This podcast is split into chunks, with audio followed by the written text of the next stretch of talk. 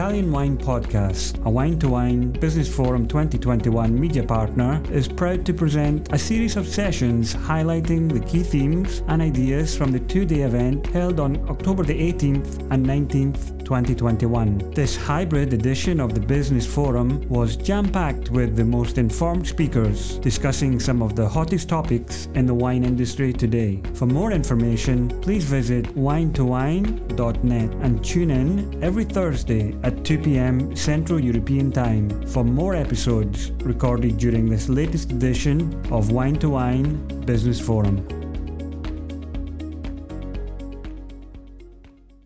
Morning to everybody. This is a beautiful opportunity that we have to meet Felicity Carter. Very, very special person. She's a journalist. She's an editor.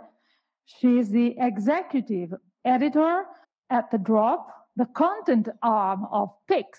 Do you know what Pix is? I did a little research, and Pix is a, a wine discovery platform. What a beautiful way to put in touch consumer, consumers' desire, consumer needs uh, with the wineries, big or small that they are. But maybe Felicity will tell us more. Previously, she worked uh, for Meininger Verlag, Europe's biggest wine and spirits publisher. And maybe we can say that she brought uh, Meininger's Verlag as the first publishing uh, magazine and uh, media around the world about wine. Uh, Meiningers had uh, 30 correspondents from uh, um, many correspondents from 30 countries and uh, uh, subscribers from 38 different countries. She is Australian in the origin, I think.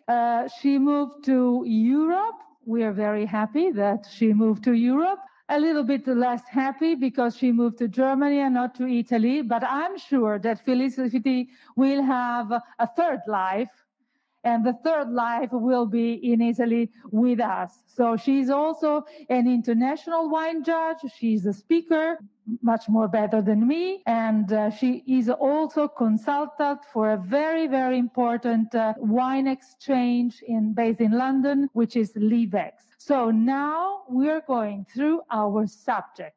Today we're speaking about uh, wine blocks from the beginning, from the origin to now. So something about historic perspectives of wine blocks. Thank you.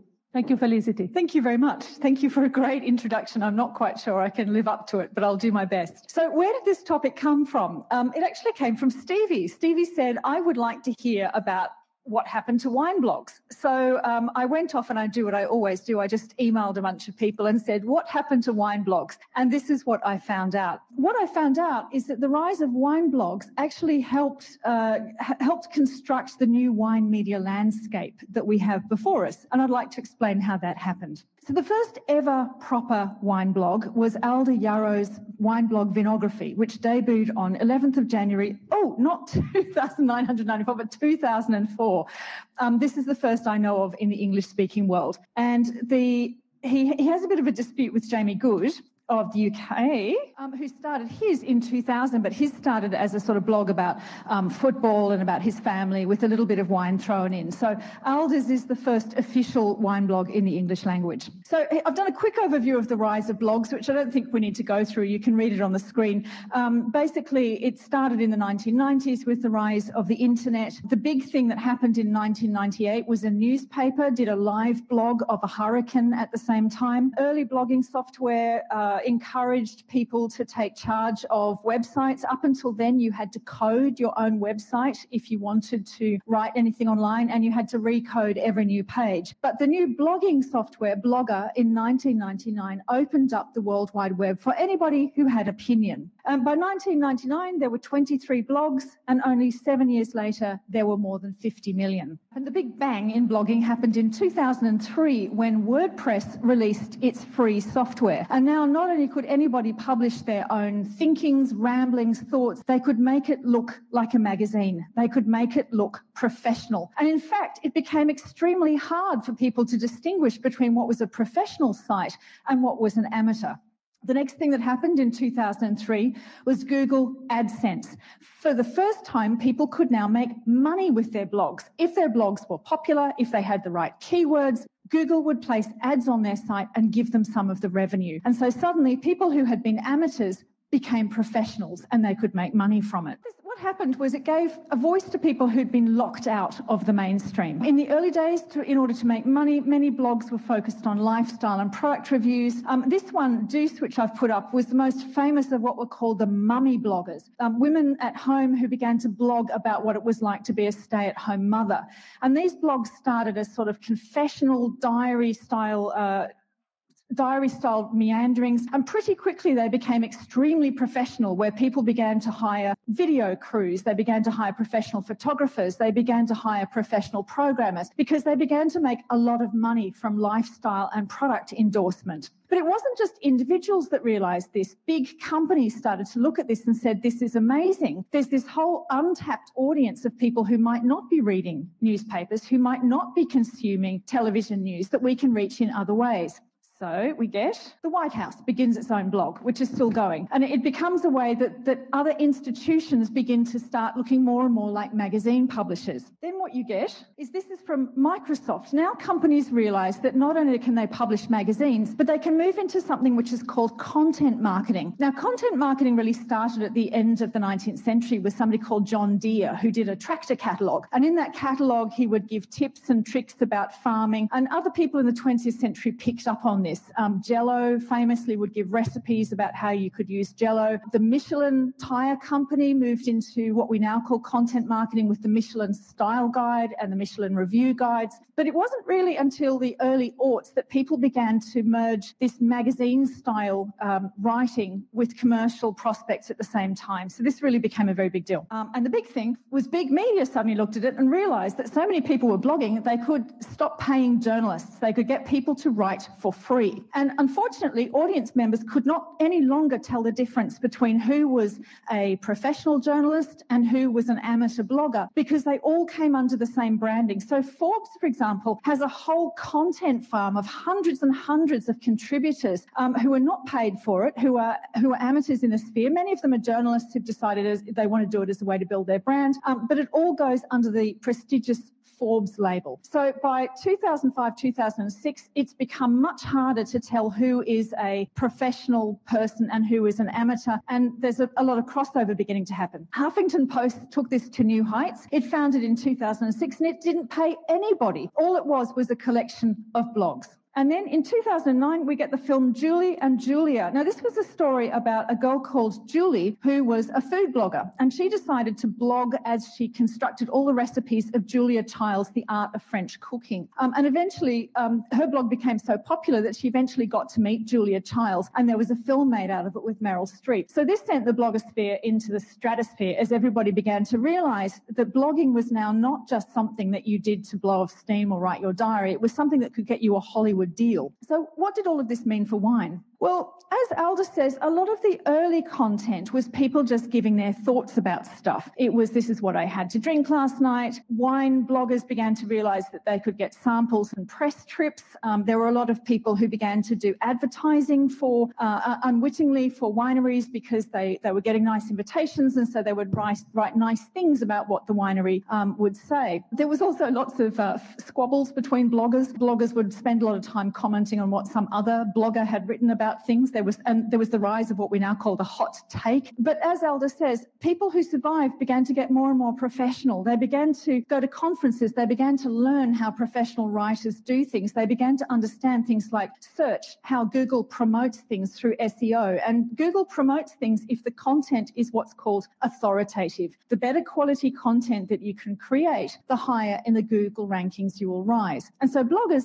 began to look very much like professionals. Blake Gray is a professional journalist who worked for the San Francisco Chronicle. He now does a lot of work for Wine Searcher. He's also a blogger. And he told me the thing that blogging did that really turned the world of wine upside down was because editors were no longer in charge of what was being discussed. Now, wine magazines up until the mid aughts were pretty much controlled by people who were either they were either newspaper columns who were controlled by editors who didn't know very much about wine and generally didn't care that wine was just something that was the filler up the back with the astrology column and the um, the gardening column and so on. And so it was really whatever the, the wine correspondent wanted to write. And sometimes there wasn't even a wine correspondent. It was somebody on the paper who wanted to get the wine samples who would write it. The magazines were controlled by people who took wine very, very seriously. Wine Spectator, Decanter, whose whose view of the world was really shaped by the high end of wine, by Burgundy, Tuscany, Bordeaux. But what bloggers did, which completely smashed that system, was they started taking notice of small things. Bloggers would go and visit their neighbouring wineries. They would write up a small winery. They would take notice of little things that were going on. And it turned out there was an audience for this. And the rise of some new regions can really be put down to the fact that bloggers began to pay attention to them. Blake also thinks more controversially that natural wine could not have risen risen to the heights it has if there wasn't an army of bloggers who were writing about it. Because it is true that in the early days, natural wine was kept out of mainstream wine publications because wine editors simply didn't think it was very important. As a wine editor myself who was going through that period, I have to say wine bloggers faced a lot of the anger that Instagrammers get now, which is a lot of wine writers felt very angry. They felt they were being undermined by people who were writing for free, which is actually probably true. They also felt that they had spent years developing their wine expertise expertise, and suddenly there were all these amateurs coming along, sometimes who were printing falsehoods because they didn't know any better. There was a lot of people who were just recycling talking points from wineries. So there's a lot of feeling of protection about the wine sphere. But it is true, and Blake is quite right, that what wine blogging did was it opened up wine to new audiences, new writers, new communicators, new communication styles.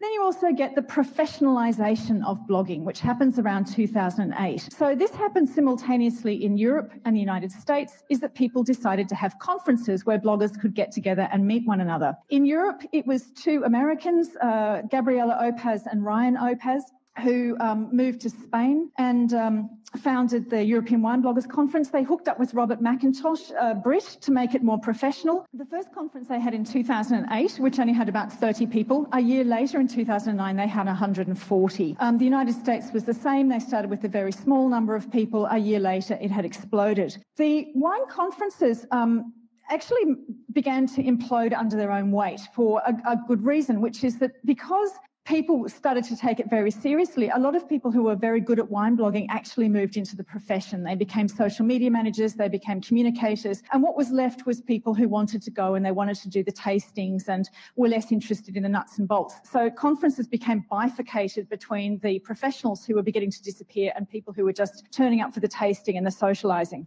But Robert says in the very early days, nobody took social media seriously. I remember people literally laughing at me, people who are now making money from it. We helped the wine trade take it more seriously. Then in 2010, we see the start of Instagram. And and now we're moving from words to visual. A lot of people who were already involved in blogging, who understood Google, who understood social media, immediately jumped into Instagram. A lot of other people left because it's very hard to have the, the, um, the stamina to write every day. A lot of other people had gone professional. Instagram didn't make itself felt for a little while, but a couple of years later, Instagram had eaten the wine blog. Now in 2017, we have a new technology, Substack, which is only now building momentum. Substack is really interesting. Um, as the media sort of collapses, um, Substack is a company that allows people to create their own newsletters and charge money for it. It's a subscription model. And more and more mainstream journalists who are getting sick and tired of how poorly they're paid, anyone who's built an audience is moving to newsletters where they can start charging a monthly fee. And in wine, one of those is Aaron Ayscough, who's a writer about natural wines. And he's got a, uh, he started with a blog called Not Drinking Poison in Paris, which he said he was only able to do because he was working for a fashion company where he didn't have to work very hard. So he'd sit at his desk and blog. Um, but once he moved to Substack, he's now making enough money that he's almost got enough money to live on. So the stampede to Substack um, is accelerating. But in all of this, what happened to traditional wine media? Well, this is an old graph now. It's a very famous graph. This shows what happened to specifically newspaper advertising up until 2011. I didn't put anything more recent than that because it's just too depressing, but just imagine that line at the bottom just keeps going to about here. So advertising revenue has really collapsed on anything that started as a print model. So what this has meant is that the wine media that has survived, and a lot of wine media did not, particularly on the continent, has ceased to become wine media. So those that have survived have actually turned into hybrid companies that where the, the print part of it or the magazine part of it is like the sort of the engine that pulls the train and the train is made up of wine events, competitions, spin-off products like that. And that is where companies are now making their, their money. And this is true of all of the big wine media companies. The, the, print publication is where they get their prestige and their, their credibility, but the events, the competitions, the trade shows, those sorts of things is where they're actually earning the, the majority of their revenue. Wine critics have seized the moment and they've turned themselves into wine brands. And we've seen this across the world that anybody who um, had a name for themselves has now turned themselves into a profitable media company. We've got um, James Suckling with, uh, he's not just a wine critic, he's also an events company. A name you may not have heard of, James Halliday in Australia. James Halliday is a very famous wine critic who now has a, deal with a company called Hardie Grant. They put out a magazine under his name. He has the Wine Companion. He has a wine podcast. Um, James Halliday is now a brand. The same is true for Robert Parker. The Wine Advocate now exists separately. It's under a different editor, Lisa Perrotti Brown. It has a whole team of reviewers. Um, but lest anybody think that they're not as important as they were in Robert Parker's day, I've done um, work for Liv-Ex the Fine Wine Exchange in London. Um, and I, I, laugh now when people tell me that scores aren't important because I've been in the system and watched what happened when scores come out and suddenly merchants all over the world start buying and selling stock based on scores. Jancis Robinson, which recently sold to an American venture capitalist, is another person who has turned herself into a wine brand. So these these wine critics have become greater than they, they started. As for wine media itself, we've now got something that is content marketing. It's what's called hybrid wine media, of which I work for one of them. We've got 750 Daily in the States, which is a magazine that is tacked on the front of a system which is for um, the wine trade, which is about uh, distribution. And we've got The Drop, which is the magazine, which again, which is at the front of Pix. Is the real business of Pix is a search engine, and the magazine is to attract people to the search engine. What's really interesting about content marketing is that in some ways the magazines of content marketing are more independent editorially than the old school magazines because we don't take The Drop doesn't take advertising. We we stand or fall on whether the search engine works, and because we don't take advertising, we can say whatever we like like. Um, whereas that's not true in old school magazines. You've got to be a bit careful about who you offend. So what did the wine blog mean for wine media? I think the person who says it's best is my colleague Erica Duecy, who's the Chief Content Officer of Pix. She used to work for 750 Daily and VinePair. And she says blogs have now eaten magazines. There's no longer any separation between blog writing and journalism. As she points out, the biggest change has been that magazines and online magazines have turned to the personal voice. We've turned away from the authoritative person who is telling you what you should think about wine. And instead, people are giving you their impressions and their emotions around it, their opinions, very opinion led. Um, this wasn't true a decade ago. Consumers like personality driven writing. They like to know that somebody, the writer, is a proxy for, the, for them standing in. The other thing that's happened um, is that professionals can no longer make money doing um, doing deep dive reporting. There's just been a job advertised for the San Francisco Chronicle where for a wine writer who will probably earn about $65,000, which is almost impossible to live on in the San Francisco Bay Area. Um, and although there is more wine writing than ever before, and there is more wine publishing than ever before, we are going to see less and less uh, investigative reporting, less and less deep dive reporting, less and less third person um, objective reporting. So the future looks about a lot of personality around wine. So, what are the takeaways? Well, today's wine media is much more open to the small story. It doesn't matter who you are or where you are, somebody will take an interest in you and write about you, blog about you, put you on Instagram. Wine writing doesn't exist anymore. Today, it is wine communication across a whole range of media blogs, Instagram, newsletters, content marketing, traditional media. They're all in the mix now. And three, what this means is it's easier for wineries and wine people to be noticed than ever before. And that's it. Thank you very much. Grazie, grazie Felicity. It's a very uh, nice presentation, the one that you did. And uh, if you don't mind, Felicity, before starting to to make a, a little talk, I would like to make a, a just understand who, who is the audience in this beautiful uh, in this beautiful room. How many wine bloggers or wine journalists or wine writers are there? Can you raise your hand? okay, so maybe one third. How many wine producers are here? Okay, so 50 50. No, no, it's it's it's fine. It's good. It's good. So I I, I wanted to uh, to go a little bit deeper in uh, into uh, Felicity's uh, presentation, just a few minutes, and then maybe we can uh, give you the word and pass you the word and uh, let you ask directly to Felicity. Um, Felicity, there was a, a, couple of things that I wanted to um, to ask you, and that um, really make me very curious. So the first blog, you said it was 1994. It was a student. He wanted to tell about his life. He wanted to tell his opinion uh, uh, about uh, what he was studying, what he was doing. Okay, 1994. Then political blogs uh, started and they have been increasing and they are still very, very strong. White House has a blog.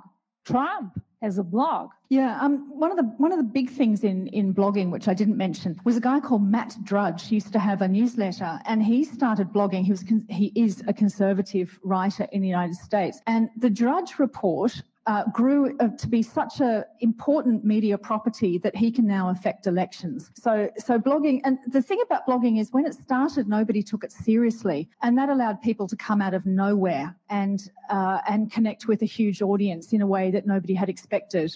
And um, little by little, the content of the blogs, the content of the wine communication on the internet, in a, in a wide sense, get nearer to wine there's a moment you uh, in your presentation in, in, which you speak, in which you spoke about aspirational content. So I think that wine is exactly inside this uh, subject. Well, this all comes down to the grubby topic of money. So, what happened early on is that uh, it was really the mummy bloggers that started writing about what it was like to stay at home. And then people realized that they were really good advertisers that if you put your product uh, in a mummy blog, you could reach thousands, maybe hundreds of thousands of women across America. And so very quickly, mummy blogs became monetized. People realized they could make money from doing that. Now, as soon as money is your goal and marketing is your goal, what you do changes because now you're into public relations and marketing rather than just writing and thinking about stuff. It becomes less original.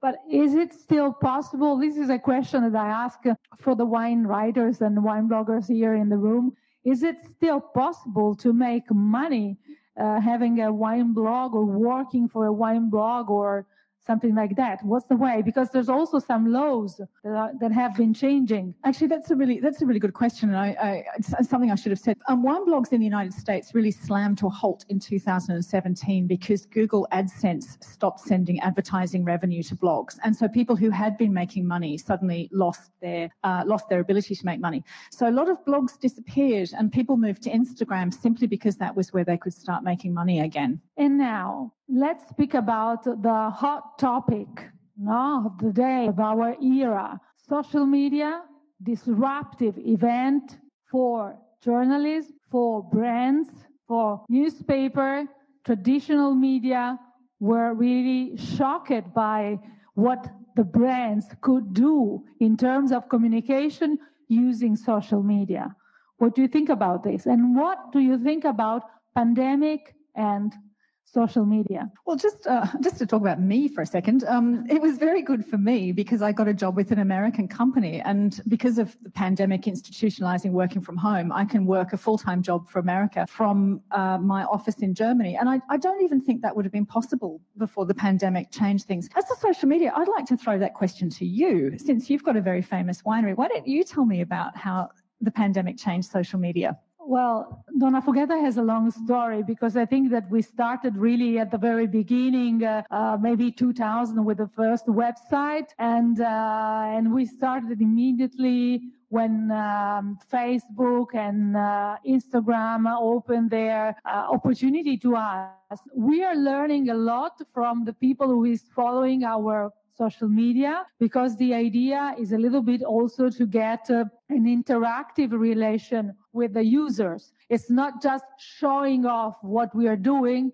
but it's really um, trying to um, reveal some of our secrets. Uh, we like to post uh, photos uh, from the inner side of a vine and maybe show the, the wine lover a special moment of uh, the viticulture cycle. And um, we know that uh, we need to uh, follow a certain tone of voice. We need to have uh, an identity, a very steady identity. The winery, Donnafugata Winery, is like a person, must be coherent in every moment, in every uh, type of communication, the social media, the packaging, the wine, the quality of the wine is every time, under my point of view, communication. The quality of the wine probably is the first, the most important type of communication, but you know that packaging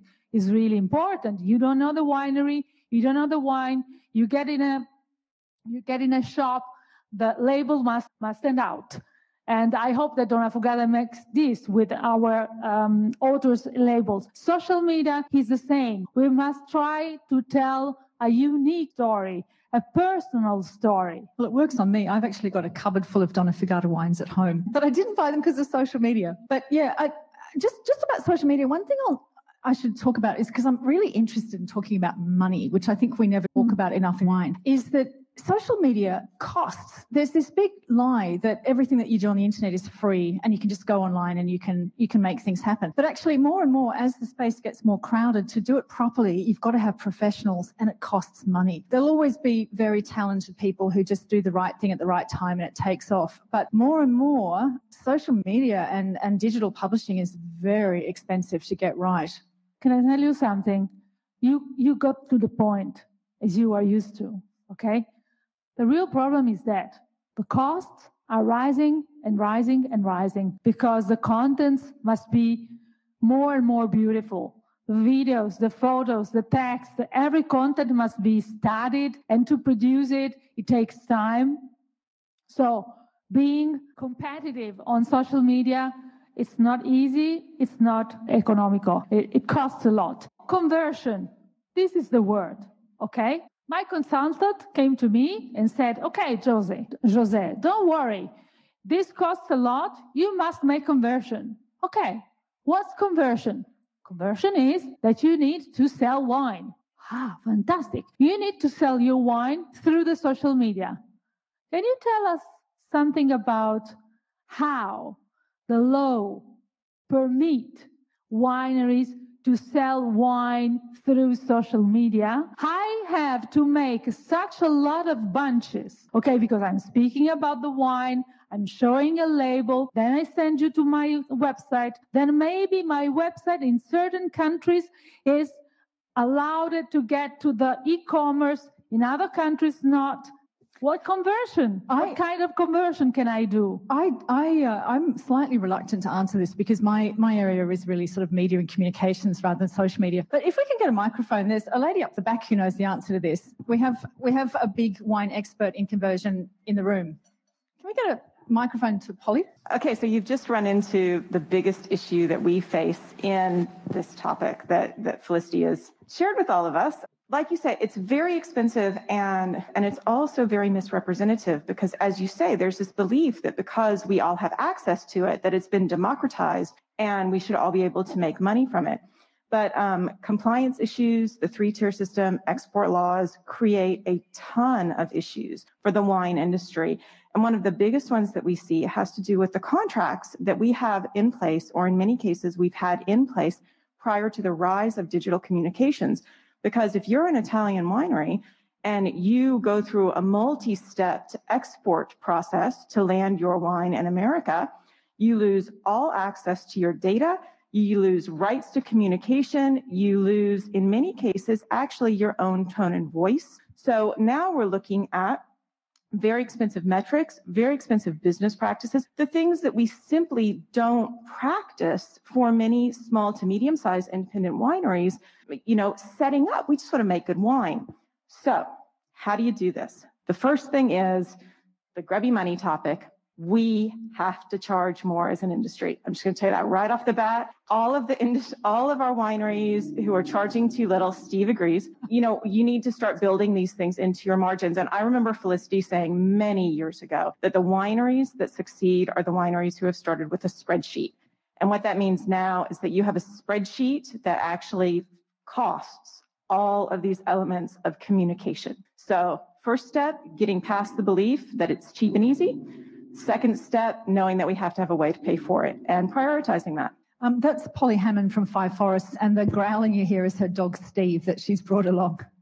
uh, Felicity, about conversion, more about conversion, because this, is, this must be the real goal of being on social media, not only brand awareness and brand building, which is okay, one very important goal, but it's not the only one. Felicity, uh, I read some of your um, interviews and uh, speaking about conversion and the different steps, the many steps that the consumer must do from the social media to the e-commerce, okay, there's a problem of concentration, the problem of time. When we were reading newspapers, we knew that we had half an hour with the newspaper on our knees. No, we knew, okay? Then we got to the desktop, and maybe on the desktop, we we had a big video, and we can stay quarter of an hour on the desk. I see my my husband has a big iPad like that, maybe um, two third of a newspaper, and he looks fantastic. No, he'll read the newspaper, but now Nowadays, we're using mobile. Mobile means fast. Yeah, this is this is a really interesting point. And ever since I've been involved in communication, so professionally, which is from the late 90s on, I've heard this over and over again that attention spans are short and fragmented. And that's absolutely true. But what's also true that people will read something if they're really interested in it. So we had a really great social experiment um, within the last fortnight. I don't know if any of you read this. The New York Times put out an article called The Bad Art Friend. And it was a, an amazing story full of twists and turns. But the story was 10,000 words. That's a novella. But people read it. Social media exploded with people talking about it. People will always come and read something if it's interesting. The problem is that you can't waste people's time, and too much of what's being produced is just not very interesting. Yeah, it's important to select. It's important to have the ability to filter the great opportunities that we have. I don't want to uh, interrupt the public if they want to make question. There's somebody of you that want to make a question to Felicity before we go away. Please wait, wait for the mic- microphone. I'm Xiao, so it's nice to make a question here. I want to ask about like the language barrier in terms of blogging. But for example, I'm Chinese, so in terms of one blogs, like if I write in I write in Chinese, like how like the landscapes in terms of when blogging to see the language. Of course, China is more than just the language, also the barrier in terms of the forms of social media, a lot of things. But I would like to hear from uh, Felice Carter about how your opinion on this. Oh well, this is a this is a question that is um, obsessing a great many companies in wine at the moment. Um, so we, we call it the language paywall, the uh, the thing that you can't get over. The best thing to do is simultaneous translation using Google. Google now has plugins that will allow you to produce your content in multiple languages at once. Um, and actually, it's very very um, it, it, works very, very well. Now, the only thing is, is when you're writing for the international market, you have to keep some things in mind. One is that you have to use your language. Um, your language has to become simpler than it would be if you were writing to your own country. It also means you have to stay away from anything that references something that only people in your country know about. So I see a lot of people who don't get traction because they're, they're taking it for granted that people will know about local issues or local politicians or local people. You have to explain absolutely everything that a local won't know. Um, and you have to stay away from metaphor. All of the, the sort of vibrant, um, florid language will never translate. So you can be sophisticated, you can be elegant about it, but that, but you have to you have to think differently, and you have to imagine that the person that you're writing to knows nothing about you or your culture. Um, and actually, if you do if you do it successfully, it works really well in your own language as well. But Google Translate is your friend. You're fantastic, Felicity. More questions from the public. We have three more questions.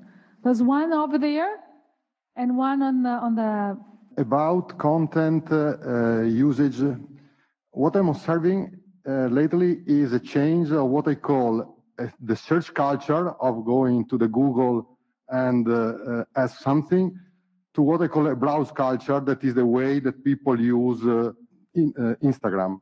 what do you think about uh, if this change is actually happening and how it will affect uh, the way people uh, use uh, content and see it content. Okay, so this comes down to why I'm saying that content is actually good social media and content is more expensive than people think. So um, at the big publications, to try and make sure that they're always got things in front of you, you know, the big publications now have headline editors who do nothing but search for SEO for the correct thing for that headline. Um, and they'll, they'll test the same headline multiple ways in rapid succession. And this is why it becomes very, um, very, very difficult for the individual to sort of you, know, I think of Google like this fertility god, and, and you've always got to keep sacrificing it. You've got to propitiate the god. And the way you propitiate the god is you get your SEO right, like you get your rituals of Google right, and then Google will reward you by pushing you up the rankings. It, it, it really, it really is. We've all become slaves to the algorithm. Um, and so, on the one hand, you can spend lots and lots of money to make that happen and to get past all of this. But the other thing to do is just be really interesting. I, I just my rule in life is my rule of content is don't be boring, and and too much wine content actually violates that rule. If you're just really interesting. Doesn't matter if people are browsing, it doesn't matter if people are using SEO, you'll get right to the front of the queue. Amy Gross with Wine for me. It's great to see you. So, back on your comment about conversion and thinking about social media, what we have found is that whenever you can take those social media posts and turn them into visits to your website, then you're able to um, own that relationship better and follow your users better. So, Felicity, I don't know what your thoughts are on how. Would you agree that the goal is get that get them off of the social media onto your site so you can own that relationship and start tracking, what do you think about that sort of okay thing? so so so i need to make two things clear. One is that when it comes to social media and seo i'm not an expert in this and you really need an expert to answer that. But i can ar- argue from a media perspective. So if you're running a blog a newspaper or a magazine your ultimate goal is to be sticky, right? It's to get people to come and read you as the first thing they do in the morning. You want them coming back time after time after time. So in, in that case, whatever it is that you're doing, whether it's a newsletter, whether it's social media or whatever, your goal is to get them on your main website and get them in the habit of reading your main website. But that's a different answer from the question of how you use social media for other types of conversion. Last question, maybe, because it's time. Okay, so I'm going to jump in on that one really quickly. Um, we found that the best thing that you can do with your, that one link that you're given, especially on Instagram, is direct them to subscribe to your newsletter because it's your greatest asset. It's the one place that you can really segment according to interest, awareness, language, geo, whatever it's going to be. So that's just, you know, if you're not if you're not tackling a lot of strategy, that's just one really good change that everyone can make. But actually, I, um, I'm glad that Felicity talked about sort of content farming in a way. And I'm just going to jump in with something that I think is really important for us in the wine industry to remember, which is the internet cost energy. And we are at the forefront of issues, right, in terms of climate change and energy awareness. And it's incumbent upon us as an industry that instead of producing what used to be popular, which is a lot of not a very low value post just for the purpose of staying in someone's face that actually we are preparing valuable content and that whether it's a 10,000 word long form content or whether it is short and sharp information that people need. But those days of just throwing stuff out on the internet, it's not something that we as an industry can continue to do. So thank you. Okay. Oh, he has something Steve to agrees. say too. Yes, Steve agrees. So thank you so much. I'm going to um, close up this room. Felicity, thank you so much for doing that overview. I will cherish it forever. What a great uh, two sessions. Uh, Robert Joseph and Felicity Carter back to back. And of course, Jose Rallo. And ladies, thank you for being color coordinated with wine2wine this year. I love it. You know, this is why I love these. We only think of you, Stevie. Yeah, Can we have a photo all together, Stevie? Yeah, it, it's, it's fantastic. Okay. Listen to the Italian Wine Podcast wherever you get your podcasts. We're on SoundCloud, Apple Podcasts, Spotify, Himalaya FM, and more. Don't forget to subscribe and rate the show. If you enjoy listening, please consider donating through ItalianWinePodcast.com. Any amount helps cover equipment, production, and publication costs. Until next time, chin chin.